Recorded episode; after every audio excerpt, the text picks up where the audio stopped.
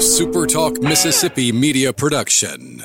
Come see your locally owned and operated Linton Glass for all your glass needs. No matter what glass you need to replace, you can count on Linton Glass. Call us today at 601 835 4336 or find us on the web at lintonglass.com. Howdy, howdy, it's Rhino here, and I wanted to say thank you for listening to Middays with Gerard Gibert here on Super Talk, Mississippi. Get ready, get ready to go beyond the headlines and join a meaningful conversation with people from around the state.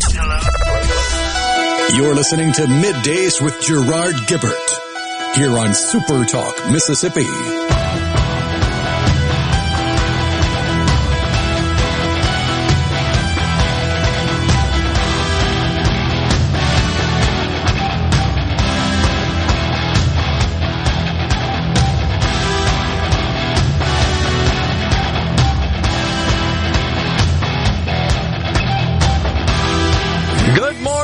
Everyone, and welcome to Midday Super Talk Mississippi. I'm your host, Gerard Gibert, along with Rhino in the Element Wealth Studios, guiding you through the middle of your day with facts, fodder, and fine music on this midterm election day, Rhino. Howdy, howdy.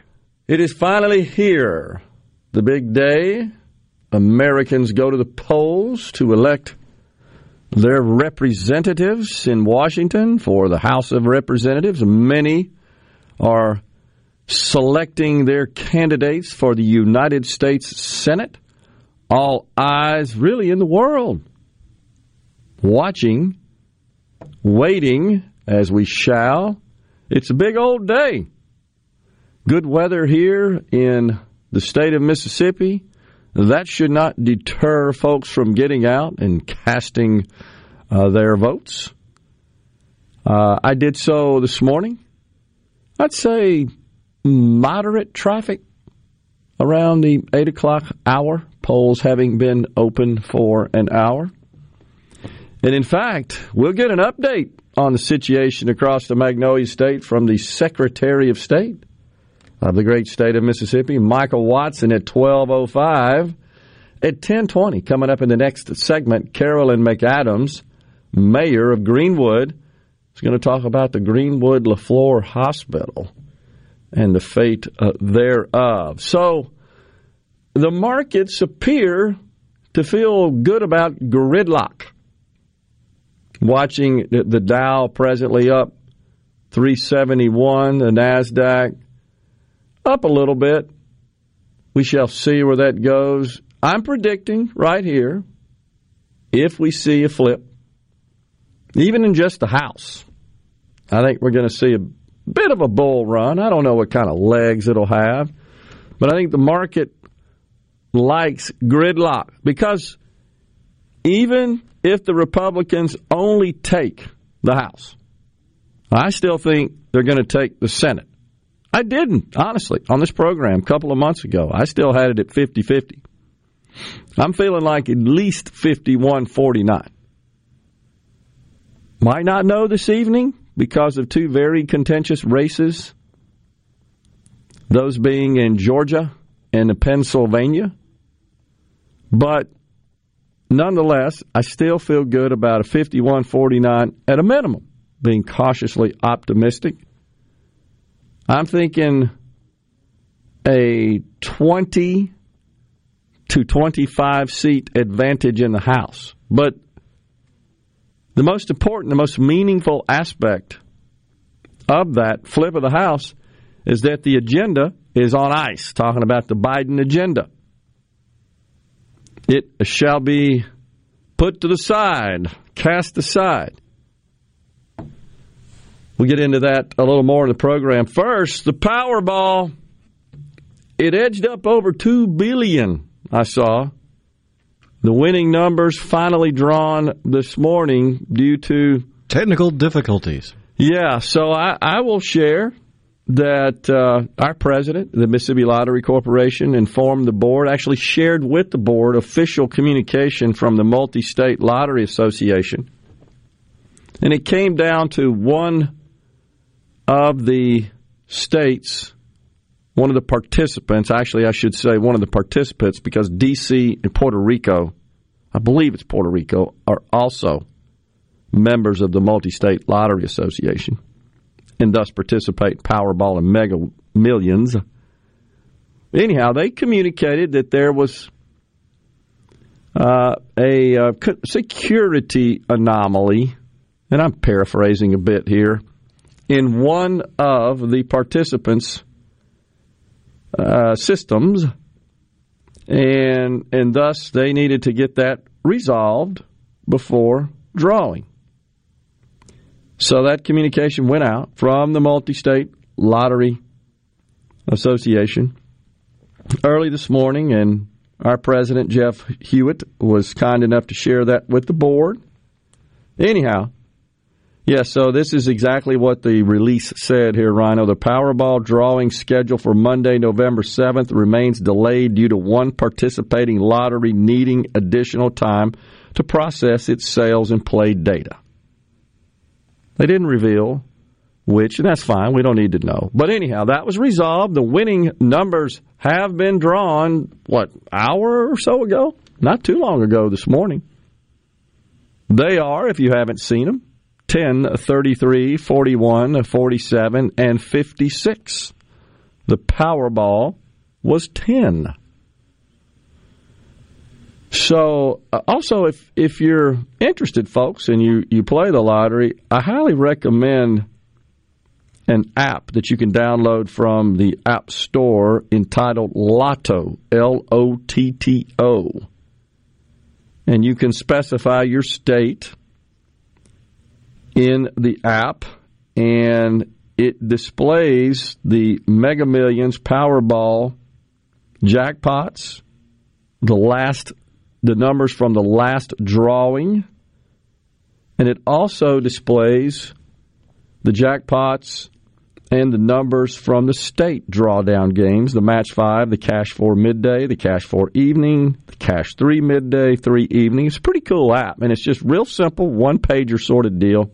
I highly recommend that if you're interested. But anyhow, once again, 10, 33, 41, 47, 56, the Powerball of 10 I believe Rhino the jackpot exceeded, got up to two billion. Is yeah, that, it yeah. just over two billion, and that's based like on 2. sales. Zero four or something like that. And that is a record Powerball. The Mississippi Lottery Corporation did, in fact, produce a record sales week last week at some $17.8 million. And uh, I expect this week will be a, a pretty healthy week of sales as well. It really depends on whether or not we got a winner. Think about that. No, no jackpot winner.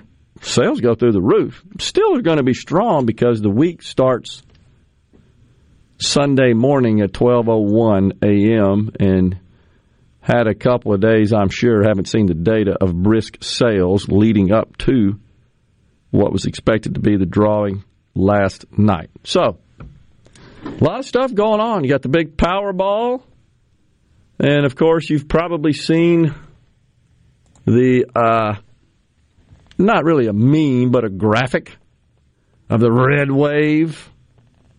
You've seen that one? Big, a graphic of a of, of a a big uh, water wave on the ocean, shaded in red. Yeah, tsunami. so that's the question. We're going to get a ripple or a wave or a tsunami. Did anyone win? Don't know yet on the C Spire text line. I bet my four bucks that someone in California wins the lottery. Well, it's a, the chance is one in 292 million, according to the Powerball folks, and it could be anywhere. Honestly, I mean, so uh, just curious, Brad, in Burnsville, why do you think someone in California? Here's what I, I can say California is a big state, the most populous state. And I haven't actually looked at the data, but just extrapolating, I expect more tickets are sold in California just because of the sheer math, the numbers. Interesting. Uh, 53 slash 54, Ronnie and Summit. Not sure what you're talking about there, Ronnie. I missed something. Senate seats. Oh, oh, oh, got you, got you. Thank you. Yeah, we were talking about that earlier. Okay, that's optimistic.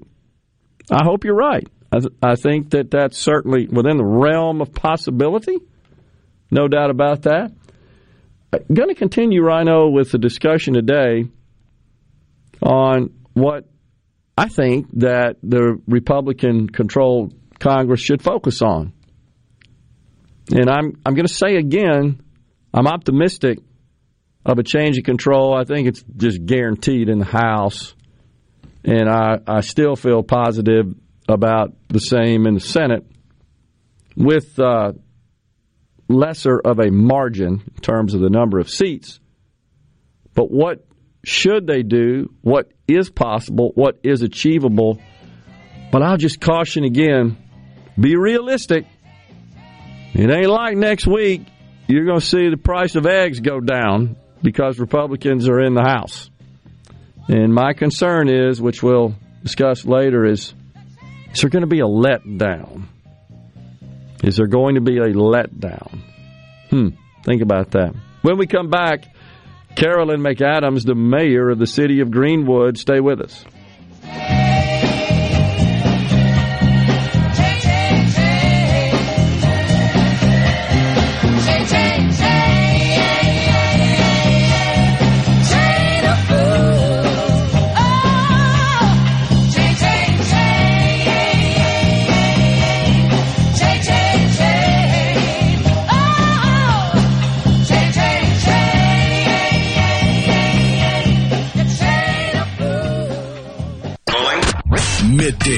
Gerard Gibert. What? what? This is so awesome. On Super Talk, Mississippi.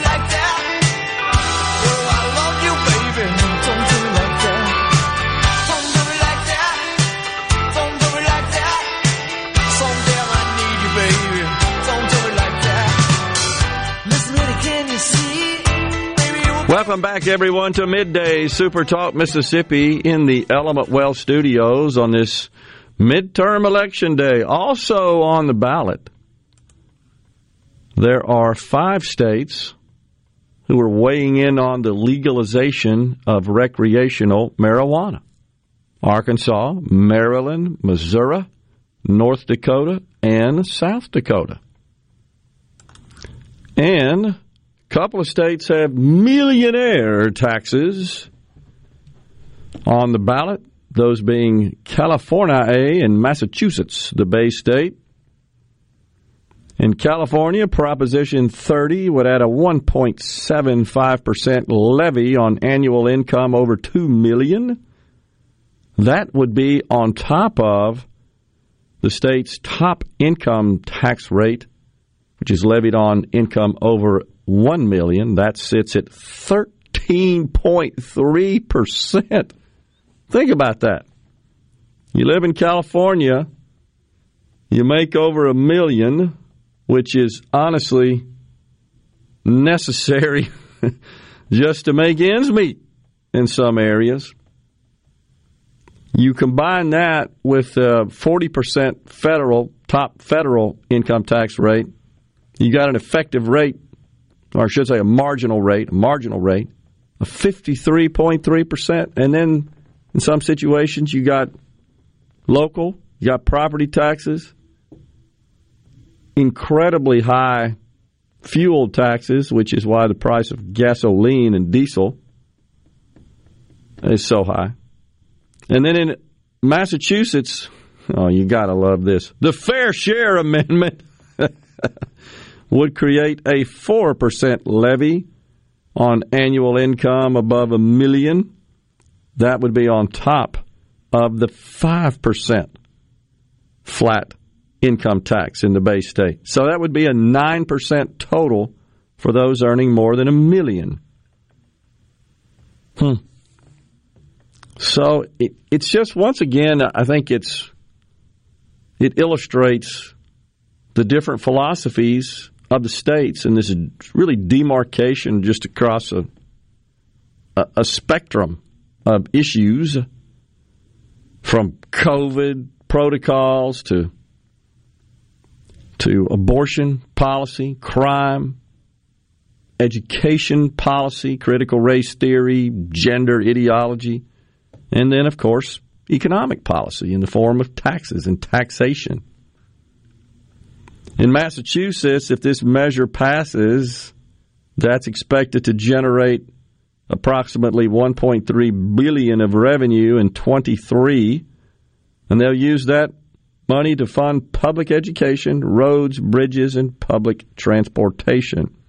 California's additional tax would bring in 3.5 billion to 5 annually. of course in California they want to spend that for zero emissions vehicle programs and wildfire response and prevention. Curiously enough, folks, the governor of the state of California, Gavin Newsom, he, of course, who enjoyed a $500 a plate meal at French Laundry in the Bay Area, while the peasants that reside in the state were locked up due to COVID. Anyhow, he opposes this tax increase. He opposes it. I found that rather fascinating. I think maybe that's him trying to get a little moderate as he maybe tries to build some momentum for his bid for the presidency in 2024. I believe today he's the most likely person to be the Democrat candidate, the nominee for the office of the presidency in 24. I really do. I think he's the most likely. I don't think it's going to be Joe. And I don't think it's going to be Kamala. I think the party doesn't want that as well. But that's a little little uh, glimpse into what else is on the ballot today. Of course, besides the election of members of the House, members of the Senate. Yesterday we got into a little bit of what we thought the Republicans should do. Should they take control of one or both chambers? And all right, we got Carolyn. Hey. Hey, Mayor. Can you hear? Yes, we got you, ma'am. Thank you. Uh, sorry about all the technical difficulty. Welcome to middays. Me too. How are you? Doing fantastic. Wanted to get you on to uh, share some insights to the extent you can about the fate of the Greenwood Leflore Hospital. What's happening there? Well, unfortunately, we had a real setback on the Greenwood Leflore Hospital going forward with UMMC. So, as you all know, uh, on Friday we found out that UMMC had backed out of the leasing uh, agreement or deal. So now we're back to square one of our situation at Greenwood Leflore Hospital trying to see how we can keep the doors open for our citizens and surrounding areas so that they would still be able to seek some type of health care. So we're working really diligently towards that in getting with our medical uh, board, our uh, the CEO and the administrative staff of Greenwood Leflore Hospital to work on the next step or the plan B, so to speak. Right. So did did UMMC provide uh, any explanation, Mayor, as to why this deal fell through? Well, uh, according to them, it was a financial issue as well that they, uh, after looking at their financial situation, they've decided that maybe this was not the right time uh, to move on this, and so that's why they uh, decided to uh, not move forward with the with the lease I see. What's the financial condition of the hospital, Greenwood Leflore Hospital? How, how's it doing? Is it producing a positive cash flow or is it a negative cash flow? No, it's it's been real, real difficult for the last several years. Uh, we've been facing this issue and trying to work with it. And then when COVID hit, um, it made it even, you know, more difficult. And uh, we did uh, get the uh, Medicaid uh, advance payment loan, and so now we're working on paying that back uh, and also trying to offer services without the Medicaid expansion. It's been really, really hard on everyone uh, with the board and trying to get the finances there to keep the hospital doors open.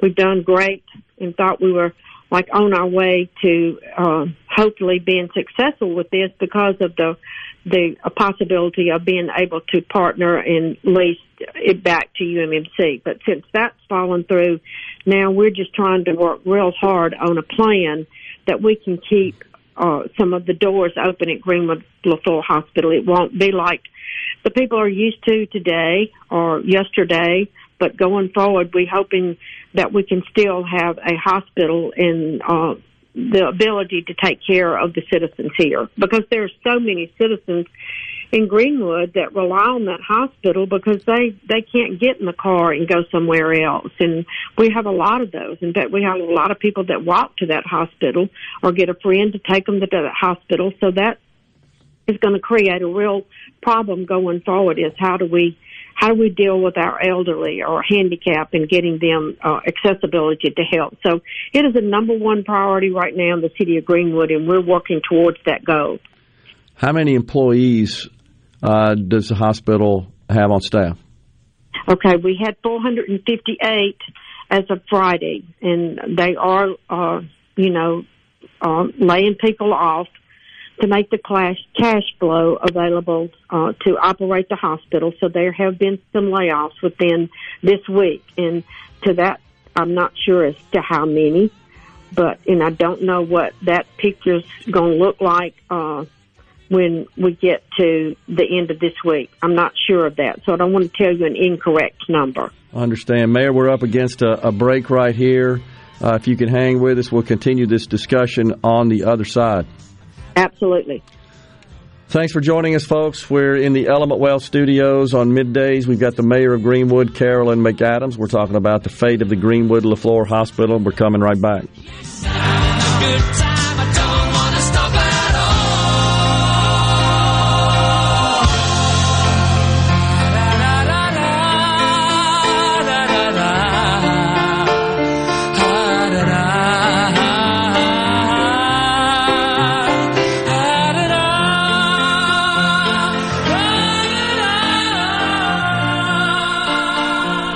In a world full of noise, Devastating earthquake. The latest news. finding information that matters to you can be overwhelming. That's why Super Talk is here Here we go. to filter through the noise, to cut through the clutter, to deliver real information and discuss how it affects you. You'll know what's important and why it matters when you listen to Super Talk Mississippi.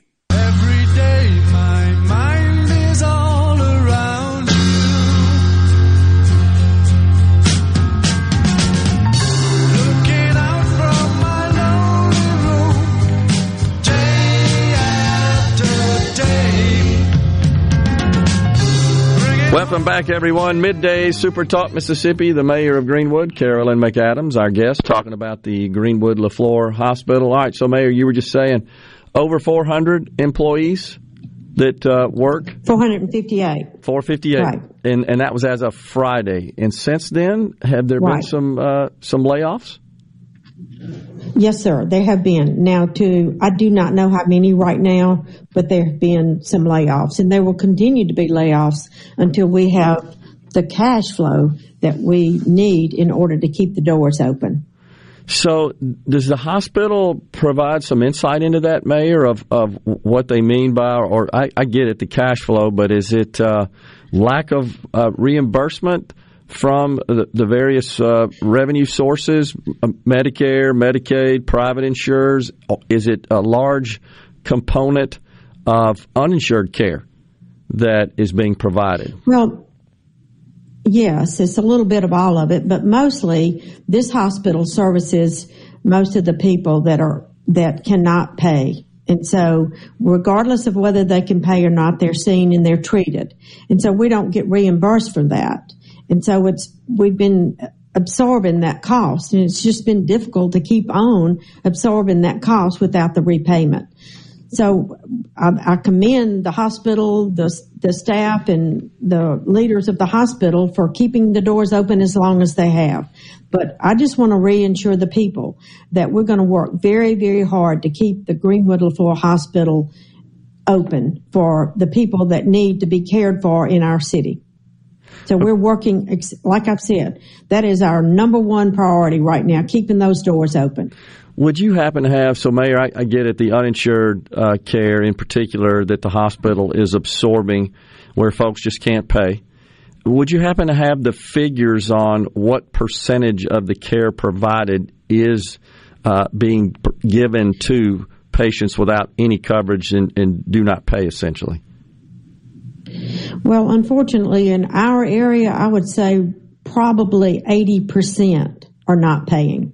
80%? We probably have 20, yes, we probably have 20 to 25% of paying customers at Greenwood LeFlore Hospital. So, so, okay. So 80% of the patients that receive care from the hospital do not pay because they don't have any coverage? Is that the issue and really can't pay out of pocket? They, they exactly. They cannot pay out of pocket or they cannot pay uh, what is what is necessary to be paid. So yeah. that's this hospital has been absorbing that cost. And that's why the Medicaid expansion is so, so important to cities like the Mississippi Delta. I mean, we're not the only hospital that is suffering, but we're the, uh, I guess right now we're the only hospital facing this, this situation of dire stressed uh, need of, of, of the deal falling through. And now we're just having to deal with it on our own to keep it open. So I just wonder how that compares to the other healthcare institutions across the state in terms of the percentage of care provided that goes to those without insurance and that's just not covered, uninsured care that, that is absorbed uh, by the institution. Now, you do get some disproportionate share payments from the federal government, what they call dish payments, uh, but I know that's been altered, it's been modified somewhat. I'm assuming right. that that's not severely. Co- yeah, I'm assuming that's not covering the out of pocket cost here. No, it's not. So, and that's been the part. That's been the hardship of it not being enough payment to to cover that. So, like I said, if it's not enough, then the hospital absorbs that. I got you. So you're probably aware that uh, in the American Rescue Plan, which was uh, enacted uh, and signed into law by President Biden in March of 21. That included a provision which uh, fairly significantly expanded the subsidies and credits in the Obamacare exchanges. In fact, uh, for uh, it's actually better exceeds the uh, the financial assistance provided under Medicaid in that an able-bodied adult can get private coverage in the exchange for zero premiums, and most of their out of pocket is subsidized as well if their household income is less than 150% of the federal poverty level. I just wonder how many of those that otherwise would be eligible for Medicaid under expansion, which would in fact be extended, would extend the program to able bodied adults. I wonder how many of them are signing up for this coverage. It, I don't hear a lot about that, and it just seems like a lot of folks just don't know.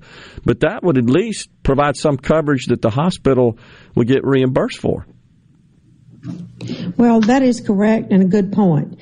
And you're right. I don't know if they don't know or they're afraid to, to choose that I, I can't answer that question, but I'm I'm assuming hopefully now we can get the word out that they can uh, that they can get that, and you know that they're able to apply for that. Yeah. And so maybe maybe it's it is true that they don't know. I'm not real sure about that, uh, but uh, like I said, I'm going to investigate into that and see what see if that is something that people just are not aware of, that they need to be extremely aware of going forward for sure. It's kind Absolutely. of flown, yeah, it's kind of flown under the radar. Haven't heard a lot about it. We've talked about it on the uh, here on the program.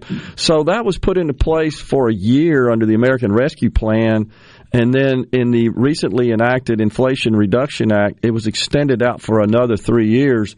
My guess is these sorts of programs that they, they tend to become permanent, that it, it won't be reversed. But certainly in the in the interim, folks that uh, otherwise would qualify for Medicaid under expansion could go to the exchanges and get private coverage, which I'm assuming the hospital accepts. Uh, the, the carriers that sell coverage in Mississippi and the Mississippi exchanges, most do. That would be something. It's it's better than no reimbursement for sure. Absolutely. And I will get with the CEO and, and see if I can't get an answer to that question. I'm sure they are aware of it because, like I said, there's been no rock unturned Yeah. trying to keep the uh, keep it going, keep it keep it open. That's that is our main goal, keeping that hospital open because it's such an important tool for economic development. I mean, you know, we have prospects that are looking at Greenwood and you know they're worried about the the care of their uh, employees, and I I can't blame them. So that is very that is a tremendous important tool for economic development to have in their toolbox. Right. We have a hospital. Have you have you spoken to the governor or- or any or the lieutenant governor, anybody in state government uh, about this issue? Yes, I've, I have talked to Lieutenant Governor Hosemann, and I've also uh, spoken to the staff in the governor's office about this, and so have other people. There have been lots of people in Greenwood that have reached out to their legislators, their governor, their lieutenant governor, uh, even the congressional uh, senators uh, that we've re- all reached out and asked for help. But like I said, you know, when everyone is asking for help and having some similarity of this problem, then it becomes, you know, a difficult problem to if the state could sustain everybody that is asking for help. I mean, uh, Lieutenant uh, Hosemann said in the uh, session not too long ago at Hobnob, he said that if they had to take care of every hospital that was sort of bleeding right now, they would have six hundred million dollars that they would have to care for, and the state could not sustain six hundred million dollars. Yeah, I heard that same figure, six hundred million dollars. I, you know, I don't know uh, what the data that substantiates that figure. I haven't seen that specifically, but I've heard that that top level aggregate figure tossed out. Wh- what's your short term plan right now, Mayor? Well, we're keeping it open. I mean, it's open. They're seeing patients, uh, not doing that much surgery that would require them to stay in the hospital, but there's still outpatient surgery. Uh, there's still some doctors that did go over to UMC and will be signing contracts with UMMC, uh, that have their own clinics. And so that's, that's still there. So that's a good thing. So we have a, lot of orthopedic, uh, patients here that are seeing orthopedic surgeons and that's still open.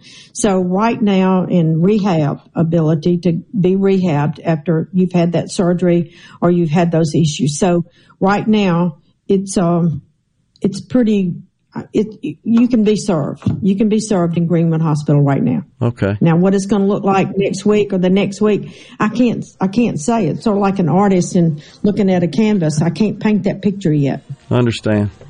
Mayor, appreciate you coming on and telling us about this situation. We'll be keeping up with it as well, and and uh, we'll be reporting on that. I'm sure we'll be talking to you some more. Thank you. Well, thank you so much for having me on here and telling, telling the, the people what is tra- actually happening here in Greenwood. And thank you so much. I appreciate it. You bet. Yes, ma'am. Carolyn McAdams. Have a good day. You, you too, ma'am. The mayor of Greenwood talking about the Greenwood Leflore Hospital. We'll come back. We've got another segment this hour, and then we've got Secretary of State Michael Watson at 12.05 going to check in on Election Day. Stay with us.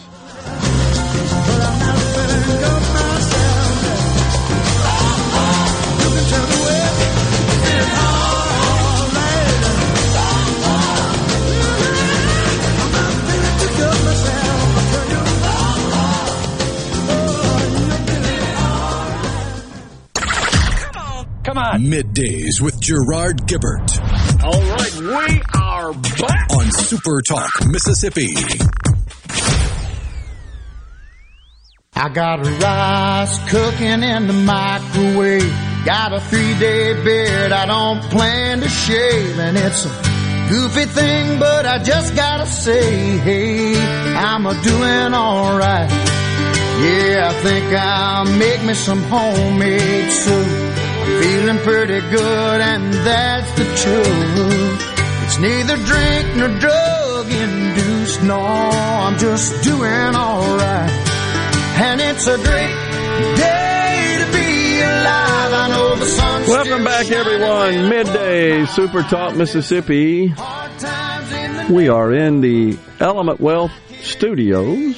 just this good. And let's see, tomorrow we're going to be down at the Westin for Innovate, Innovate Mississippi's Accelerate Conference. I believe this is the 23rd annual Accelerate Technology and Innovation event from the Westin Hotel in downtown Jackson.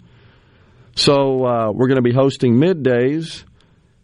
I, I am. Uh, I've got to make a quick run at noon to go into the luncheon and um, do my duties as this year's board chair to welcome everyone to the event. I got about two minutes to offer some uh, welcoming remarks and introduce uh, the individual who will lead us in prayer to get our luncheon kickoff. And then I got to get back to the Element Wealth Studios there at Westin.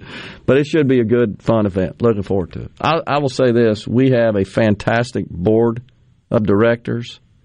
I mean, some truly accomplished Mississippians, thought leaders, and do a good job. Also, Rhino, last night I went to a little pre election barbecue hosted by uh, Fred, uh, not Fred Shanks. I, I was reading a text from him by Michael Guest. Fred Shanks, of course, one of my good friends, serves in the House of Representatives, and a uh, a nice lady approached me, introduced herself, and I introduced myself, and she said, "I I know who you are," and of course. Uh, I'm I'm always a bit taken aback by that because when you sit in the studios, you know there are a lot of folks out there that listen. and We're blessed with that, and they just know, and that's that's fine. I'm I'm grateful. I'm appreciative. I'm honestly always stunned. And she approached and wanted me to know that her son, his name is Chris Means, is going through some chemo treatments, fighting cancer, and listens to the show daily and enjoys it. Says he's our number one fan. And I wanted to give him a shout out as we pray for his his full healing and recovery. And she told me that listening to the show and and frankly to the station, to the network, re- really helps him, provides comfort. And uh, I was touched by that. You never know, as you know, you you never know, and I I am I, I'm I'm grateful. I'm humbled, but most importantly, we want to see Chris fully recover. And if in some way this program and others on this network boost his spirits and energize his healing abilities, then man, that makes it all worthwhile as far as I'm concerned. So thank you uh, for speaking to me last night, Miss Means, and and we we pray and God bless Chris. Just want to share that. Um, it was a good event last night. Michael Guest, of course, on the ballot today in the third congressional district, as are the other candidates representing Mississippi's other three districts. And I guess my ballot had a number of judges, I think, is what you'll see, right? Uh, also, yeah, it depends on where you are, but there should be some local elections as well. had school board as well. Yeah. We had some attrition there. So, uh, but Gary in the Berg says, "Hope you discuss your post-election plans for Republicans in the House with our senators and representatives on the air." That I can tell you. He says, "By the way, what you proposed is excellent." That's from yesterday. Th- thank you for that, Gary. They they listen. They and their staffs, as Rhino knows, they they listen, especially around election day, right? They Oh, do. yeah. yeah. So, you know, yesterday I talked a lot about re uh, reversing Biden's executive orders, particularly those related to climate change, which pretty much has targeted the American energy industry, which I think is a large a large element in this rampant inflation. Price of, price of oil is uh, trended upward. It, it's down some since it's what high of nearly 120 back in June, 120 a barrel, but it's still a major, major uh, aspect of this inflation that's killing all of us. But something else. Uh, so I talked mostly about economics, but there's some other issues as well that I would like to see the Republicans tackle immediately, and we're going to catch you up on that on the other side of this break here. Stay with us. We're in the Element Wealth studios on this election day, and we're coming right back.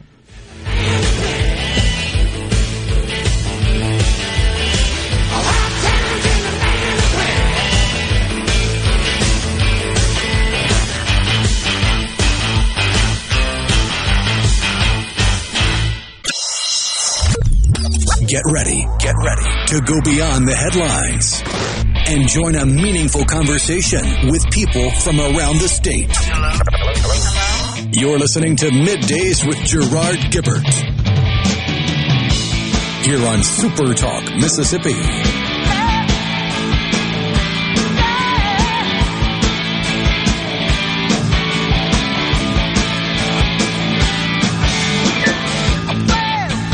Welcome back, everyone. Hour two of midday Super Talk Mississippi underway on this midterm election day.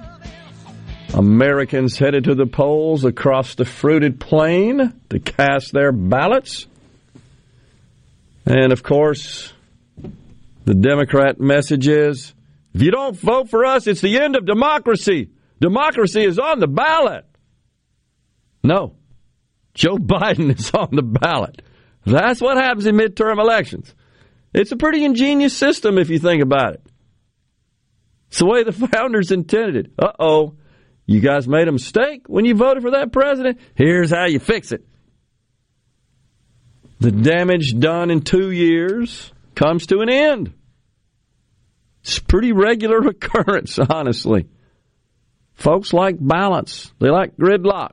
Problem is, they ram stuff through during that short period of time they have control. That's what happened under Joe Biden. Got as much as he could rammed on in there. All right, so what I would do immediately as part of the Defense Authorization Act, that is what funds the National Defense Authorization Act, the NDAA, the acronym.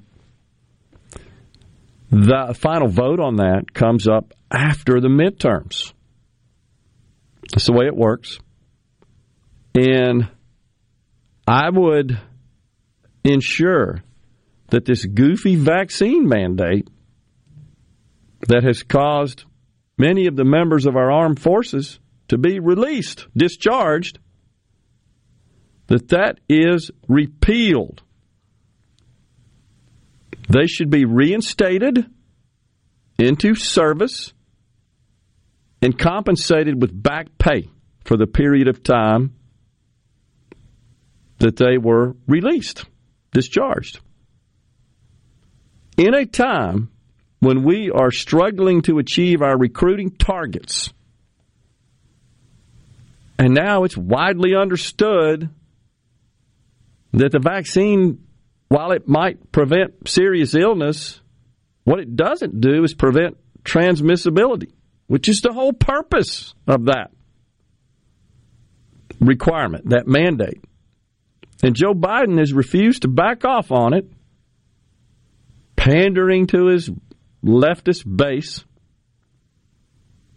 The other thing I would do, and I'd have to think about how to structure it from a language perspective, but we got to we've got to insist and require that our military, which by the way, the way our system works, the military is controlled by the people through their elective representatives. We don't have a military that stands on its own. It's controlled by civilians.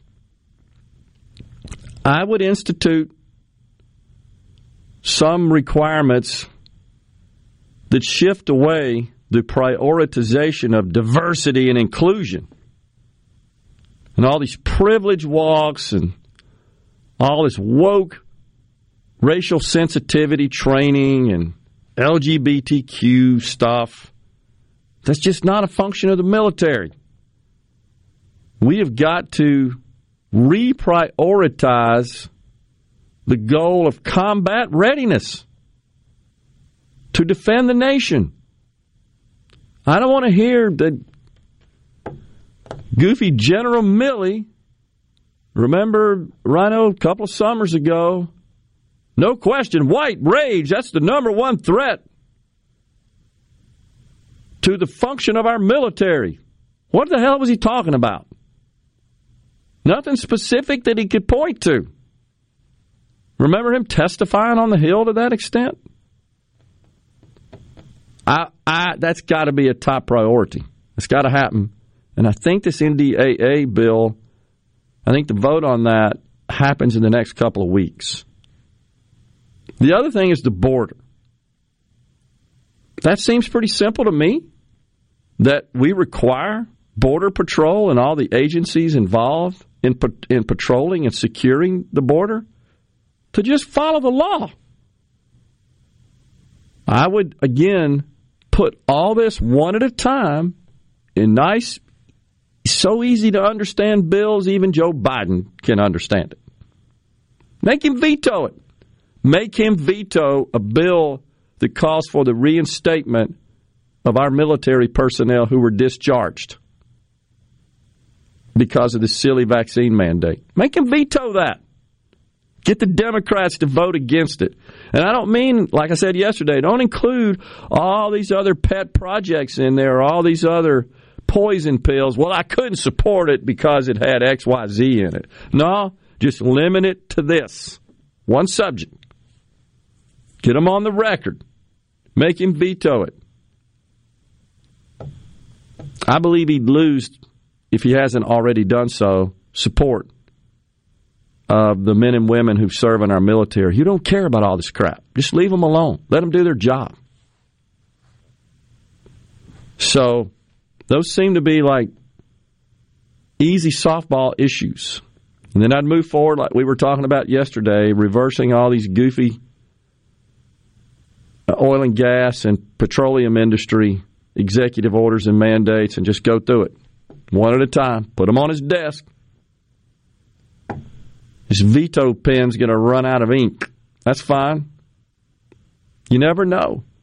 Maybe he will see the error of his ways. That'd be even better. And the Democrats in Congress as well. These are easy because here's my concern with economic matters being top of the list in poll after poll. Top priority to Americans. Not what the Democrats want you to believe, which is abortion and voting rights and democracy on the ballot. Fascism, that's the other one. It's fascist. Rob Reiner reading his tweets.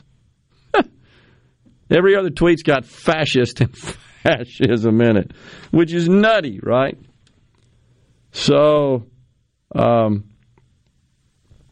anyhow, that's what we got to do in my view, is put these things, these issues on the desk, one at a time. Easy to understand. Inflation. It's not like the price of groceries is going to go down next week if the Republicans take over. Whole lot of work to do And I believe that starts with unleashing America's abundant, innovative petroleum industry, fossil fuels industry. That's where we got to start. I think just signaling interest in doing that and commitment to doing that, I think will change. It will cause a reaction, prompt a reaction from the industry in a positive way to consumers. I do. I think that I think that would be good. The uh, and then the spending. This is controversial. We're on the on the cusp of an 8.3 percent Social Security increase by law. It's already 1.1 trillion dollars, so that's going up. That's mandatory without some sort of legislative action, which would require 60 votes in the Senate. Can't change the trajectory of that. But what you could do is start the process of really digging deep into all these other goofy programs, especially those that are part of discretionary spending in the agency complex, like the IRS agents of 87,000, and some of these other subsidies and credits that Biden is touting to go buy an electric hot water heater and a charging station and a new electrical panel, an electrical vehicle, all in the name of climate change, I'd start reversing those, put them on the table one at a time, as well I would the the uh, 15% minimum tax, which is going to do way more harm than provide benefit, which is only giving more money to these spending nuts. That's all you're doing. It doesn't matter anyhow. They don't. It's not like they look in the bank account and say, "Hey, we got enough money to go do this program." Are we going to have enough revenue to pay for this expense? That does that exercise doesn't happen like you have to do in your household budget. Gee, I wonder before I buy this, do I have enough money to do it? Will I have enough money if I'm going to take on some debt to make this purchase? No, it's just oh yeah, well this is politically popular. We feel just go do it. We don't we don't have to worry about the money. We just drop it out of helicopters, print more. Literally, they're not limited, restricted to those kinds of exercises. That's how we got thirty-one trillion dollars in debt. Coming right back. Stay with us. Be so lonely they could die. Three. And now, the talk that keeps Mississippi talking. Now, now, on to the real part. Dynamite! On Super Talk, Mississippi.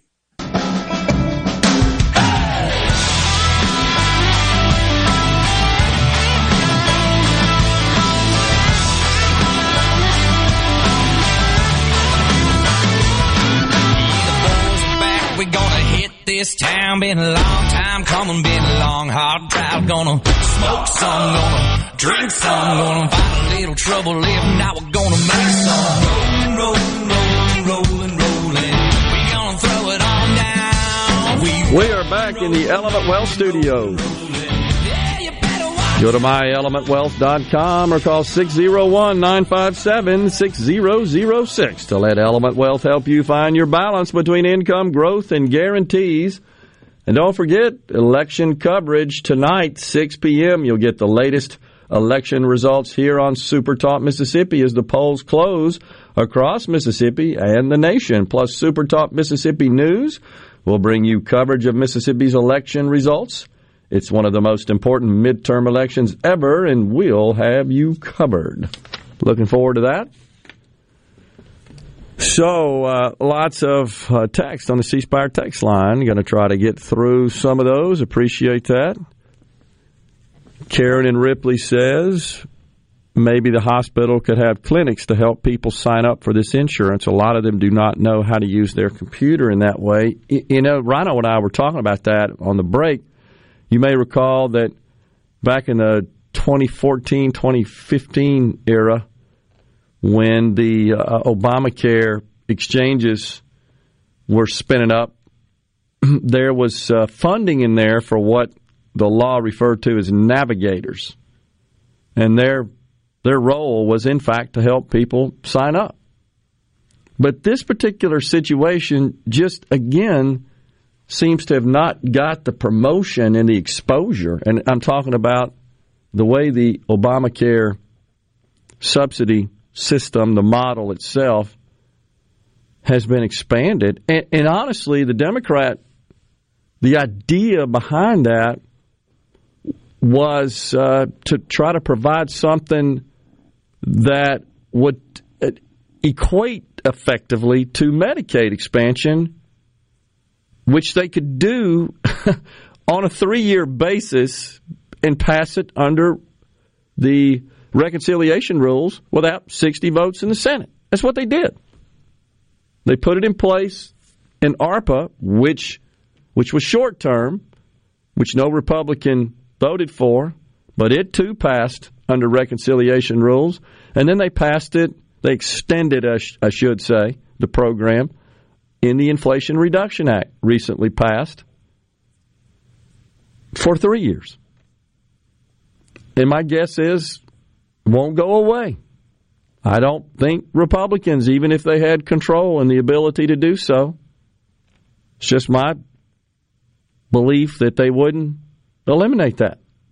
It's just really hard once you put these these sorts of programs in place that provide direct financial aid to citizens from the federal government. It's just really hard to pull those back it's politically unpopular, no matter your constituency, it seems. So I, I look for that to be extended further after it expires in three years. It's typically what happens. So yeah, it's it's just doesn't seem to be anything that uh, or something that is just widely known or discussed. It's better than nothing.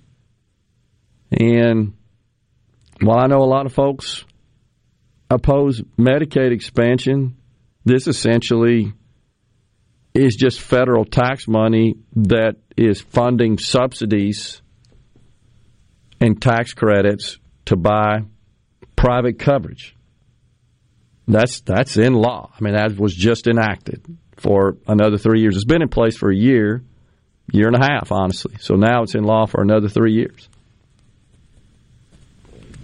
It's, it's kind of surprising to me that here in the state of Mississippi, where we did not expand Medicaid, that we don't have any figures to say, well, how many that would have qualified for Medicaid expansion, able bodied adults with household incomes less than 138% of the federal poverty level, how many of them took advantage of this program where they can go to the exchange and buy private coverage where they're they're reimbursed by the federal government such that their premiums are 0.00. And, and that is available to those with incomes below 150%, 12% more of the federal poverty level. I would think we need to know. It would be not that we need to know, but that it would be instructive, valuable information in policymaking. Yeah, so Karen, the, the issue, I agree with you. I think people ought to be spreading the word. It's a little late, though, once they're there registering, checking in to the hospital. I'm not sure how long you have to have that coverage in place before it's effective, but that seems a bit late. But the mayor sounds like she's going to go back and talk to the hospital. I'd be curious to know what kind of response is received there. Interesting. So why aren't those 80% on Obamacare? Well, again, Randy and Starkville ask, they might not qualify. And and that's the point I'm trying to make is that in the old prior to the American Rescue Plan enhancements to the subsidy model, they still would have to pay something out of pocket. Many people can't afford that, especially the deductibles and the copays. Can't afford it. Anything. I mean, they can't afford hundred dollars a month. You know, for for that. Now, that's subjective, obviously, but I think that's what they tell you. That yeah, I, I don't have the money for such coverage. And of course, the other point is if Rhino, you made this off the air. If you know, if you know you can get that coverage for free. Yeah, why would you jump through the hoops of getting coverage if you can just show up at the hospital knowing you're not going to pay for it? Right. And that you know that's actually true with respect to Medicaid. It's I, I've seen estimates from the division of Medicaid. Hadn't looked at that in a few years. That said as many as fifty thousand people in Mississippi qualify for it, just don't know it exists, aren't signed up for it, or just haven't gone through the effort. And that's mostly blind, disabled, children, indigent, elderly. Those are the coverage groups, pregnant females with uh, income below the thresholds that qualify. Let's see, which she was on the ballot today, but she's not, says Derek in Greenwood. I apologize, Derek. Who were we talking about at that time? Do you know, Rhino? Uh, the mayor of Greenwood? Oh, got you. That's right. That's the time that we were discussing. Medicaid expansion is imminent. Not sure if that would help or just a band aid. I actually don't think it is imminent, and I still, I still submit that our lawmakers have got to look at what I'm talking about here. I mean, that's real. I'm, I'm positive of that. This, these enhancements to Obamacare, that was the purpose of it, honestly, was to fill the void in the states that didn't expand Medicaid. They were able to do that were the Democrats without the 60 votes in the Senate. I mean, that was that was the legislative maneuver. Okay, you want to expand Medicaid? Yeah, we got to have 60 votes in the Senate to to do that. Yeah, the Supreme Court already said states that don't have to in order to stay in base Medicaid, original Medicaid, which is what Mississippi opted to do. That was a decision made. You remember that Justice Roberts back in what 2014, 2015. That was the that's when the mandate was ruled as lawful. Remember that? It's not a mandate, it's a tax and all that stuff. But part of that decision also included this Medicaid expansion decision. That's why all 50 states didn't didn't expand. Originally, that was law in the original Affordable Care Act. But another aspect of that mandate ruling was, hey, states the federal government cannot dictate that states expand Medicaid as a condition from, for staying in base Medicaid. That's how we ended up where we are, with 38 expanding and 12 not. It was optional. Because I dare say, if that were the case, state of Mississippi would have expanded. Because I, I don't think the state of Mississippi would have said, okay, federal government, we don't need your $4.5 billion a year for base Medicaid that would have resulted in collapse of the of the health care system in the state.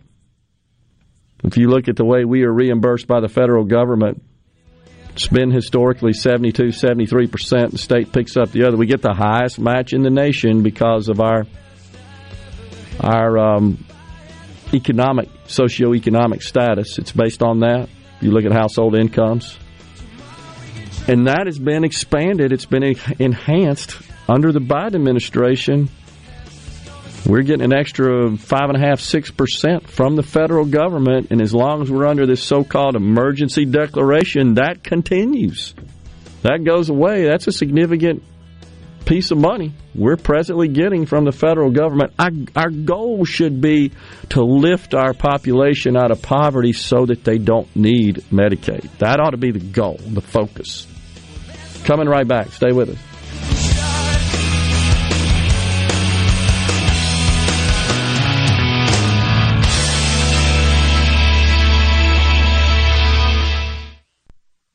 Bring it on.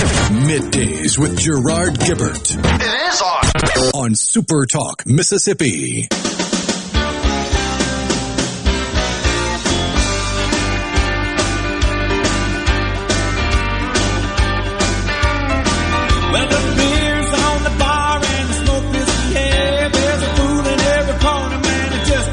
honky tonk attitude.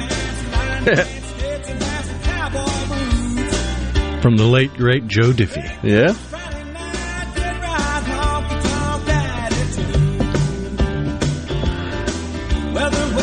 All right, so shift gears for a second back to uh, Bo in Indianola and someone else asked. I'm looking uh, Rhino, about what to do with all that money should you win the Powerball. I'm looking who. Uh, oh yeah, David on the C Spire text line. Oh, he had a different question, but Bo wanted to know what would you do with all that money. Well, Bo, your question about the FDIC insurance at commercial banks, you definitely I wouldn't suggest just depositing that in just commercial banks, earning a teeny tiny fraction of interest on a money market account. I, uh, Bo, would contact a wealth manager, such as the Element Wealth folks that sponsor our program.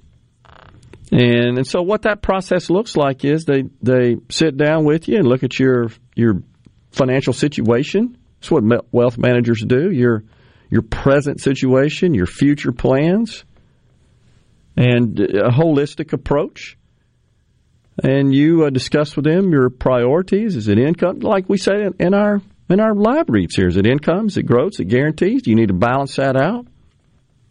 And it, a lot of that just depends on your stage in life. Of course, when you got $950 million, it really don't matter a whole lot. You're pretty much set. And all your offspring and your friends are too, if you wanted to share.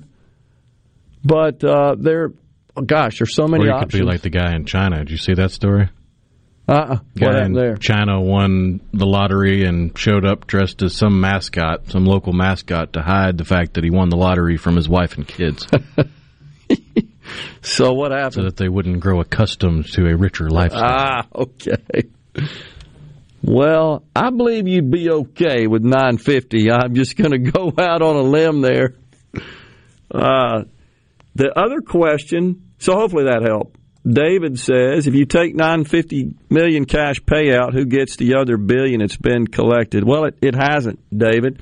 So if you take a, a cash payment versus an annuity, so keep in mind, David, that the money collected from players who purchase tickets, if you choose the annuity, which is higher over some period of time, the money that was raised, that was uh, uh, generated from the sale of tickets, then has to be invested to produce uh, income to cover the annuity, which is higher than the present payout of a cash lump sum. So it's it's lots of financial math involved in that. What's called the net present value and future value of cash flows, and they do all kinds of calculations. So that's how that that's actually how that works, uh, David. It's a good question though, but it's not like well, the money has been collected to pay that annuity as a lump sum. It haven't. It's been collected to pay it as a stream of payments. Assuming that the money collected is then invested to produce income to cover that future stream of cash flows. Anyhow, good question though. Pat Dale from the Delta says, I hope Newsom is the candidate. So I, I suggested earlier, I think Gavin Newsom, the governor of California, is the likely Democrat nominee for president in 2024. He says they'll win California anyway, and I think most Americans from everywhere else can see through how fake he is and sleazy. I actually disagree with that, Pat. I think you uh, give too much credit to the voters. I, he, uh, I think he'll be. Just think, he was just up for a recall. There are 44 million people in California. They ain't all crazy. I spent a lot of time out there. He was up for a recall, and he defeated it handily by formidable, well funded competition. Honestly, I was a little shocked at how handily he did defeat. It, it's going to really come down to, in 24, how folks feel about their present situation, just like it does today just like it does today. On the other hand, Donald Trump hinted last night he's going to announce next week. Next week, a week from today, the yeah, 15th. The 15th. I think you're going to see him announce. That's this going to be fun, though. No matter what you think, right? We're there'll be plenty of fodder. That's one way to describe it. How about him and Newsom? How many nicknames does he come up? You sent me a Wikipedia entry yesterday. Oh yeah, I didn't realize somebody had taken the time to, to collate all of his nicknames into a single Wikipedia page. That was hilarious. And some of those political figures have multiple nicknames that Trump has given us. We talked about him uh, referring to Governor Ron DeSantis as DeSanctimony. Yeah, I I, I gave when I heard a, a stinker grade, especially compared to some of his real zingers. Yeah. I like low energy Jeb. I think is my favorite. Please clap. Little Marco, who could forget that one? I still say my favorite is Quid Pro Joe. That's a good. That's one of the figures for whom he has multiple nicknames. Oh yeah, Joe Biden, right? Sleepy Creepy Joe. Joe, Sleepy Joe. So I think we'll see a barrage of nicknames. But Gavin Newsom, ooh, I can't wait for how he's going to describe him in that respect. Jason and Collins wants to know if Congressman Benny Thompson has done anything to help the Greenwood Leflore Hospital. And that's a good question, Jason. What should he do? So this is back to what is the role of government? So we know that in the continuing resolution, Senator Wicker, for example, championed $20 million going to the city of Jackson for water, right? For water uh, uh, infrastructure. And so, again, I, I say this again, and I'm very serious. When you got 435 in the House and 100 in the Senate, and they're all up there trying to get a piece of the pie to send back home, you end up $31 trillion in debt because they're all fighting over it. And the problem is, we applaud them for it. Yes, thank you for getting us this money, and nobody ever thinks about, oh, it added to the debt. It added to inflation. We don't ever stop to think about that. We don't really have the money to do that. Yeah, I just stuck it in there. We're going to do this, that, and the other. We don't have any money to pay for it, of course. We're just going to print more, adding to our inflation woes. That's how we roll. Hmm. Let's see uh, elsewhere here. Kevin on the road says people that are not going to pay their hospital bill are also not going to sign up for insurance on the exchange. There's no way to fix that. I think there is, Kevin, and Rhino suggested that. Well, I mean, it's as easy as completing a couple of screens on an iPad. Why can't you do that? Why can't someone be assigned to that function?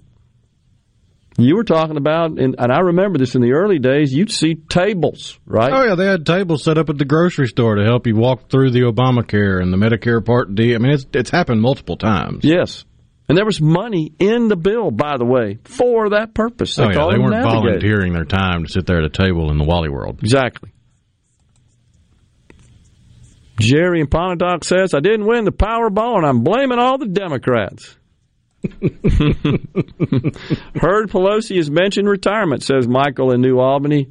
Yeah, there's speculation that she's going to step down. She's like 82, I think. So uh, it wouldn't surprise me.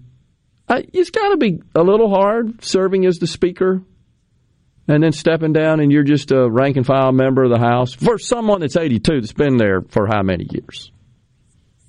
Not someone maybe that is a little younger in age and knows that this thing could flip around again in two years. Well, I think that story came out from a interview that I think it was Anderson Cooper that's being aired tonight, but snippets have come out where she talked about the attack on Paul, her husband. Yep. How that's changed her mind on retirement and part of me just thinks it sounds an awful lot like I need to resign before I get fired. Right. I think that's probably true. Now that happens. On the 662, is there a way for Congress to reopen the Keystone Pipeline? That's a good question. That's another situation.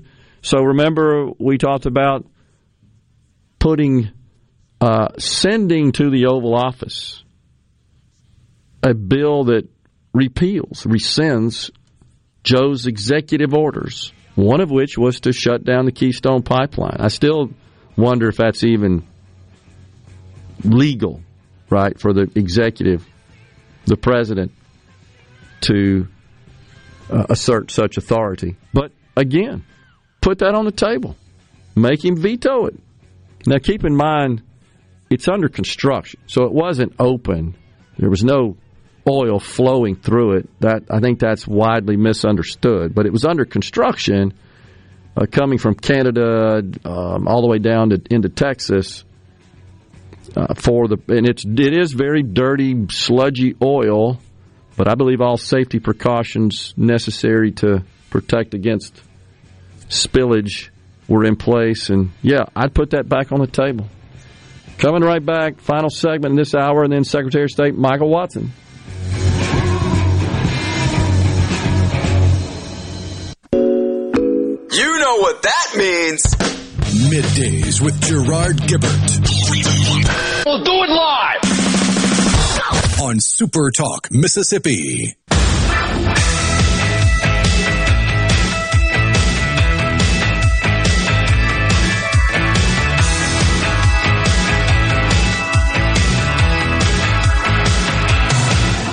I used to be ready.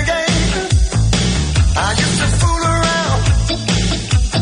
We are back in the Element Wealth Studios, Super Talk, Mississippi.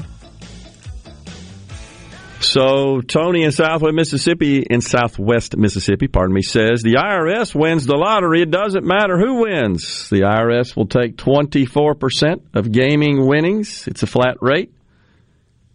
Your winnings are reported on Form W-2G, by the way. The state of Mississippi, at least, gets 3%. So it's a 27%. So, Tony, would you turn it away, $950 million, because you'd have to pay 260 some odd million of it to the government? That would not be a fun check to stroke. But, No. Uh, no. Walking away with the remainder would be nice. Yes. Agree. So, In Lee- fairness, though, you would be in a very, very small group of people that could say they stroked a check for, oh, what is it, eight figures at that point? Right. I How many people could say they stroked a check for that much? To anybody. Uh, Leon from Ripley says it's water heater, not hot water heater.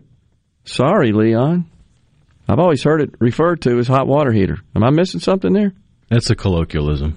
I Oh. mean, the the technical is yeah, water heater, but Okay. it's it's interchangeable. Well, I, right, because I I just searched it and it's pretty widely referenced as hot water heater. I see some few water heater. Don't cancel me because of that. I mean, we got some It sound. identifies as a hot water heater. I got you. We'll play some sound from old Big Gretch Whitmer here. You got that, by the way? I don't know. I, yeah, here we go. Listen to this. Speaking of words, tax cut will help reduce the economic burden of the cost of menstrual products, especially for lower income Michiganders. Saving people with a period from paying taxes on up to $4,800 in spending over the course of their lifetime. you catch the people with a period. and they're so serious about it. Once again, that's what makes me laugh. Which brings up something I said off the air yesterday. What's that? You you hear all the Democrats, all the leftists, all the liberals. The sky is falling. Democracy is at stake. Democracy's on the ballot. Vote like your life depends on it. All right. Is it serious enough to quit make believing that men can get pregnant? No? Then shut up. Oh, it, it just again, that's uh, that's as good an example of just how loony it's gotten right there. I mean, it's the sitting governor, people with a period, and it's just so pandering. It's just stomach turning pandering. It really is. Uh, Leon sent us a laughing emoji. Jason, uh, I despise Trump. I'm so ready to vote for DeSantis, though, especially over Nutball Newsom. Tom and Carthage, I think the average Democrat would vote for Darth Vader if he promised us the proper handouts. The 950 is before taxes. Yep, we got that. That's what we were just talking about. So you're going to pay 27% combined in Mississippi if you win in Mississippi, federal and state. It's 24 federal, and then whatever state you reside in, state taxation of gaming winnings.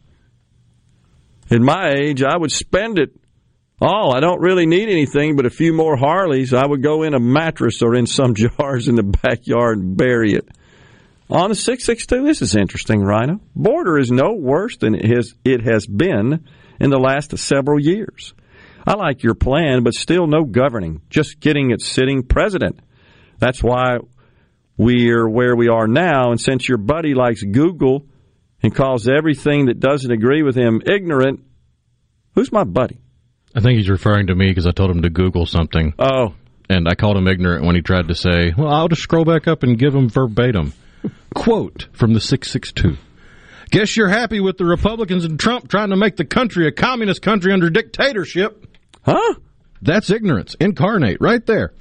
Trump raised the deficit more than any other president, so that too alone helped cause a $30 trillion deficit. Well, uh, let's break that down.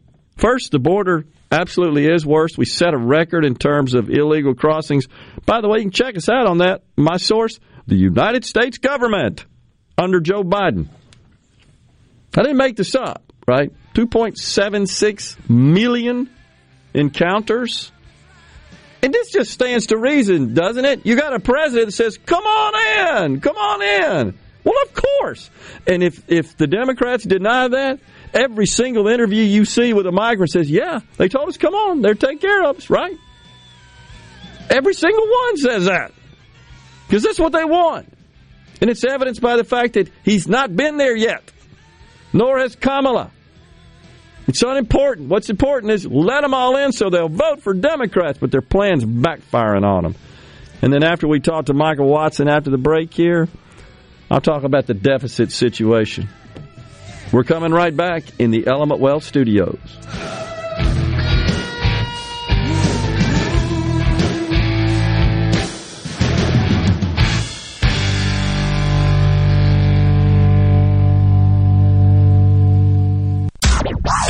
And now, and now, another hour of the talk that keeps Mississippi talking.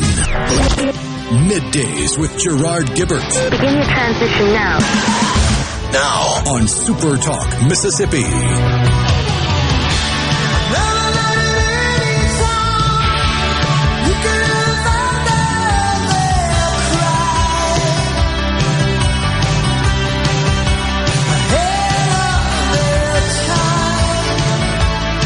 Welcome back, everyone. Midday Super Talk Mississippi, hour three of the program on this election day. Joining us now, the Secretary of State of the great state of Mississippi, Michael Watson. Uh, good afternoon, there, Mr. Secretary.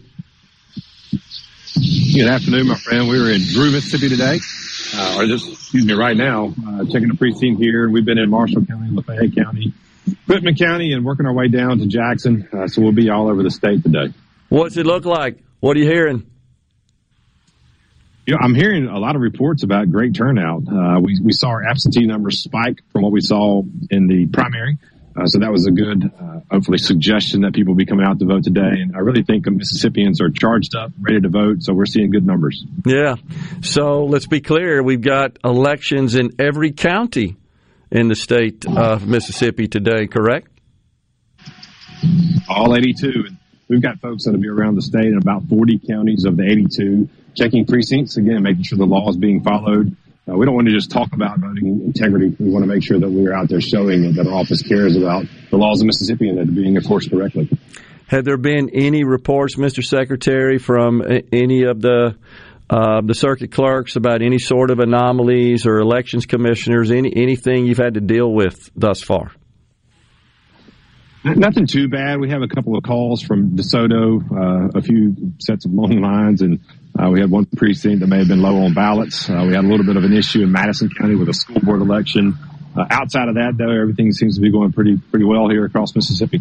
Okay, so I voted this morning uh, before the show, and I believe in in uh, at my precinct there in Madison County in Ridgeland, and I believe this is the first time I can recall signing on a device with my finger there uh, when I when I checked in to vote. Is that is that something new? Is that across the electronic state? poll books? Yeah, yeah.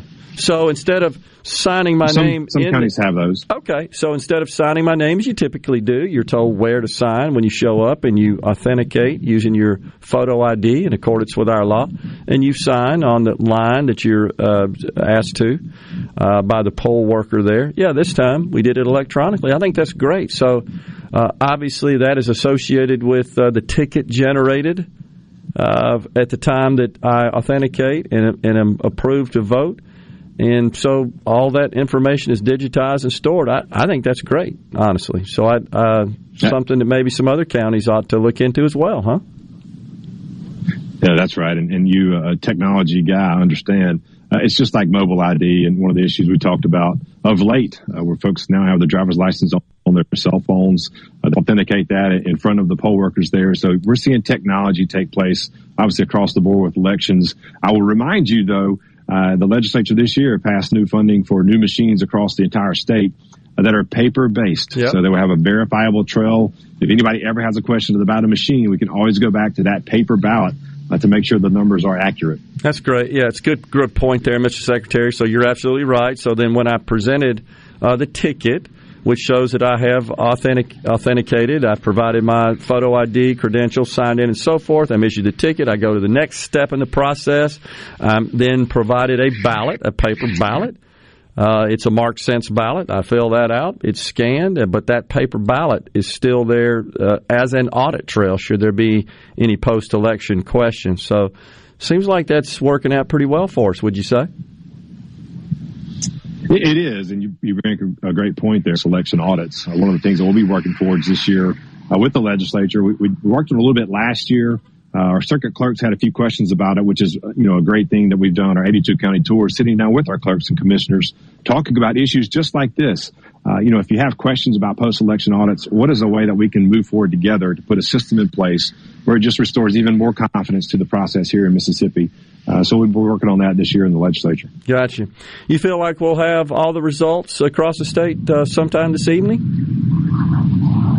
I think so, Gerard. As you know, when folks come in, if they don't remember to bring their ID, by the way, make sure you bring your IDs. Yes. If they don't remember, they have a five day window to come back uh, to prove their identification. Uh, also, with our vote by mail process, as the legislature changed the law in 2020, if you, as long as you cast your ballot by today, it's postmarked by today, uh, it can be received within five business days. That will count as long as the other processes were followed. So that has a little bit of a delay there, but we should have a pretty good idea today. Polls are open until 7 p.m. this evening, correct? from seven to seven. And if you're in line by seven o'clock, you will be allowed to vote. So make sure people know that. Uh, and again, take your ID. Uh, it's a great day to go vote in Mississippi. That's a good point. Is there anything, Mr. Secretary, voters need to be aware of with respect to uh, behavior while in line around the, the precinct, uh, the polling places? What do we need to know about in terms of Mississippi law there? Yeah, look, no loitering within 30 feet. We actually had, uh, we were in a precinct just a few minutes ago where we had that issue come up. I had to deal with it directly, and, uh, which was great timing for us to be there. Uh, but outside of that, 150 feet away from the precinct, uh, if you want to be campaigning, uh, we'll make sure that that law is followed. And again, Gerard, it's really important that all Mississippians know we need all of their help. If you're in a precinct, if you see something that doesn't look quite right, please call our elections hotline. You can find that number on uh, our website, y'allvote.ms. Uh, but if you see anything that's out of place, let us know. Call your circuit clerk, call your elections commissioner, or if it's something that is, is really out of the ordinary, you can obviously call local law enforcement. So Yeah. we just want to make sure that people understand we're a team and we need all the help we can get to make sure the Mississippi's election process goes smoothly today. Absolutely, good point. What about uh, our our poll workers? Uh, any issue this year, this cycle? I know we uh, the COVID situation kind of set us back somewhat. How are we doing there? You know, I was just in uh, Quitman County again, as I mentioned, and sorry, it's uh, 18 wheelers ride by here, but Yeah. uh, a, a brand new set of poll workers. So we, we're seeing new ones come out. Our poll worker portal has been uh, great. Uh, folks can go to our website, sign up. We send information down to the counties, and then they uh, activate and recruit those workers that signed up. So uh, having a really good uh, turnout with that, but also just I think people understand the civic duty uh, to come out and help. So it does get tight sometimes, but we're, we're seeing so far we've got enough uh, to make sure the process goes smoothly today. Yeah, so I expect that uh, at the Secretary of State's office, you've got all hands on deck today, right? Big day. We do. Uh, there's many of us out in the field today, obviously going to see in different precincts. Uh, we've got Election Central at the office, so Kyle Kirkpatrick and his team is fielding a, a, ton of calls. The call volume is, is really up today, which is a good sign. Sure. It means people are out and about going to vote. Uh, if they see something, have questions, obviously they call our office. But a phenomenal team of people at the office, Gerard. Really, really honored to serve with them. Yeah, absolutely. Uh, Mr. Secretary, have you been in touch with your counterparts in any of the other states, in particular those that have extremely contentious Senate races and, and gubernatorial races? What are you hearing there, if anything? Yeah, we have. Matter of fact, I talked to a group of seven or eight of them last night. Uh, we all have gotten kind of close and we just share information across the states. Uh, and, and, they're really excited about what they see as a big turnout today in their state. So, uh, again, I think the important piece is teamwork. Uh, yeah. talking to these other secretaries, seeing what's going on in their state so we can be aware what do we need to look for here in Mississippi. And same thing here, sharing information with them from Mississippi. What, what should they be looking for in their state? So, uh, the, the idea of having a good elections officials uh, patch of team is, is really important for us. The president uh, the Democrats in general, supporters, surrogates, have pounded their chest about democracy being on the ballot here. And I think one of the things they refer to is this ruse, this fallacy that, that Republicans and, and Republican controlled states seek to enact legislation that, that prohibits or suppresses voters. Is there any evidence of that whatsoever? Start with Mississippi and then address the rest of the country. Well, let's talk about evidence to the contrary.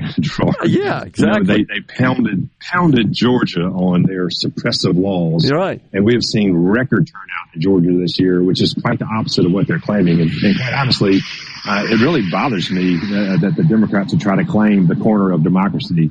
That's clearly not the case. You may have saw a tweet that I posted yesterday about, you know, if you want to, want to get out and vote for people that are going to follow the rule of law. Right. That's the key. Uh, so when the law is out there, and if you see states like Georgia where absolute turnout is, is going through the roof today, yeah. uh, in face of this suppressive, and I'll use air quotes for the folks that are not seeing here online, uh, it's just not true. Yeah. And so I'm excited about turnout in Mississippi. We're seeing good numbers here. And again, we've got a great set of laws in Mississippi. Proud of the team that we've built with our commissioners and our uh, clerks across the state. I mean, I, I think we have uh, pretty accommodative rules and laws here. Has anyone ever reported, either at the county, municipal, or even up to the Secretary of State, I simply cannot adhere to these laws to vote? Has anybody ever said that? About 30 seconds left.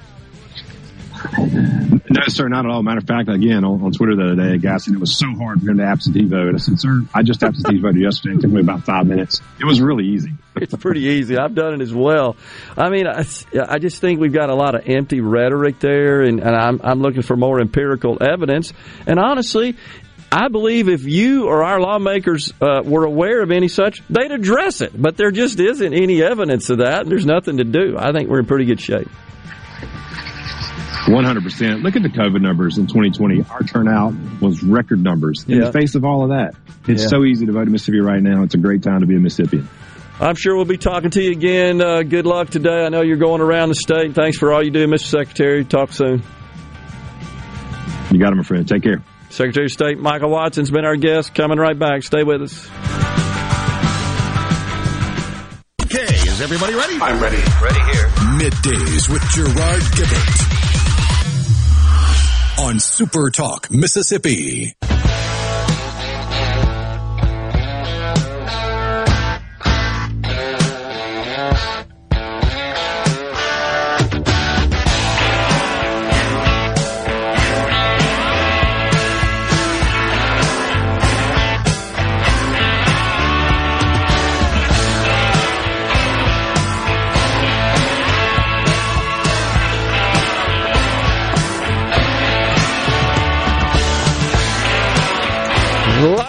Good so far. It's about to start in earnest for one lucky Powerball player. It has been determined that the winning ticket was sold in California, it turns out. $2.04 billion jackpot on the annuity. 900 and what, 97 million in, in a lump sum. Interesting. 10, 33, 41, 47, 56 with a Powerball of 10 is what won it. The winning numbers were drawn this morning in uh, at the Florida Lottery Draw Studio at 8:57 a.m. By the way, two lucky Mississippi lottery players won 50,000 bucks each in the same drawing. Yeah, by matching 4 out of 5 of the white balls in the Powerball. One of those tickets was purchased from Keith's Superstore 112 on Highway 90 in Gautier, Mississippi, and the second ticket was purchased from Blue Sky number 730 on Battleground Drive in Iuka.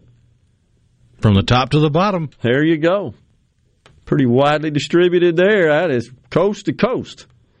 Uh, neither player, it turns out, selected the power play option, which was the power play was number two, power play number. And is that right? Which was two. Okay, yeah. So doing so would have doubled their wins to a hundred thousand bucks mm. from fifty for a dollar. Yeah. So keep in mind, there's nine ways to win the Powerball besides the jackpot. You can you can match fewer than the total five plus the Powerball, and which wins the jackpot, and still win some money. And that's what happened here. Two folks won fifty grand in Mississippi. Pretty cool. Mo says 2.04 billion would be 68 million a year for 30 years. Even if you put the first 30 million in an annuity, you would have plenty of money to live comfortably in Mississippi. You don't say. and you have a year to decide how to invest the next. You literally, literally could set up a Rockefeller type of generational wealth if you don't pee it away. Yeah, I think that's. You wouldn't have to have 2.4 billion to do that uh, Mose, but I get your point. Sam from Mount Hermon says, "Hey Gerard, is is that what Nancy Pelosi really thinks about why she should retire, or is it that old saying, when the cats are away, the mice will play? Maybe keeping a closer eye on her home." I gosh, I don't know, Sam. I I just, uh, I mean, it's certainly a, a plausible theory there with the stuff that happened with her husband. I understand. I saw a report, Rhino. They had to do some, as part of the surgery, had to do some reconstruction of the skull to reshape it, reform it. To yeah, I saw a reporting where they had to remove a piece of the skull. Ugh. Gosh. Paul and Brandon wants me know, to know that hot and heater are redundant.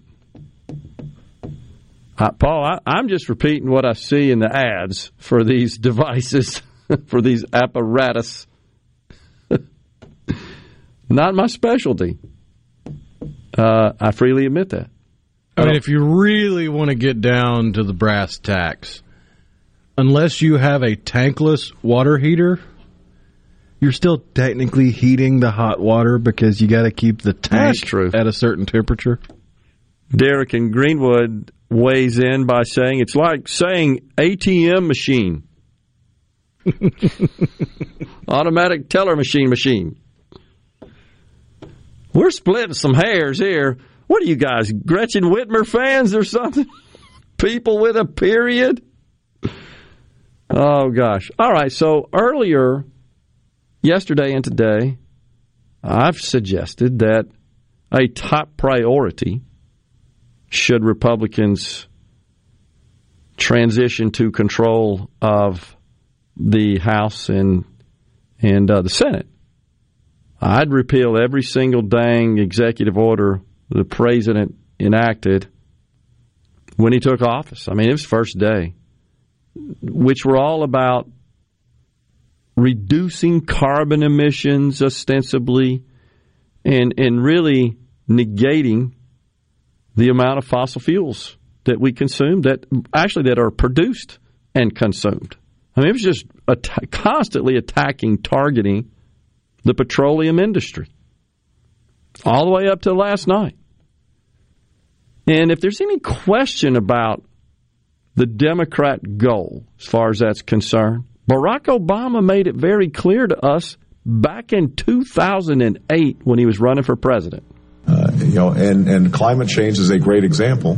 You know, when I was asked earlier about uh, the issue of coal, uh, you know, under my plan uh, of a cap and trade system, electricity rates would necessarily skyrocket. Even, you know, regardless of what I say about whether coal is good or bad, because I'm capping greenhouse gases, coal powered plants, you know, natural gas, you name whatever the plants were, whatever the industry was, they would have to uh, retrofit their operations. That will cost money. They will pass that money on to consumers. Necessarily skyrocket. Right. We want you to use less, and we're going to force the price up with our goofy policies, so you'll use less. It's the necessary. beatings will continue until morale improves. That's right. so, uh, something to, to keep in mind here that uh, you may have forgotten, maybe didn't know, but it the first two years of the Obama administration, 29 through 2010, much like, although I think much more serious, much much more impactful than the first two years of the Biden administration, where he had control of both houses. Well, back then, folks, Obama not only had control of the House, he had a supermajority in the Senate. He had the 60. Okay, so a little history here. Obamacare, health care reform, top priority. First thing he did was pass the um, so-called stimulus act. It was only, it seems only 887 billion dollars. The American Recovery and Reinvestment Act, as I seem to recall, is how it was styled. So that's the first thing he did, and we were coming off the the banking crisis, the financial meltdown at the end of the Bush term. That's the first thing he did. But the next thing, priority, was health care reform.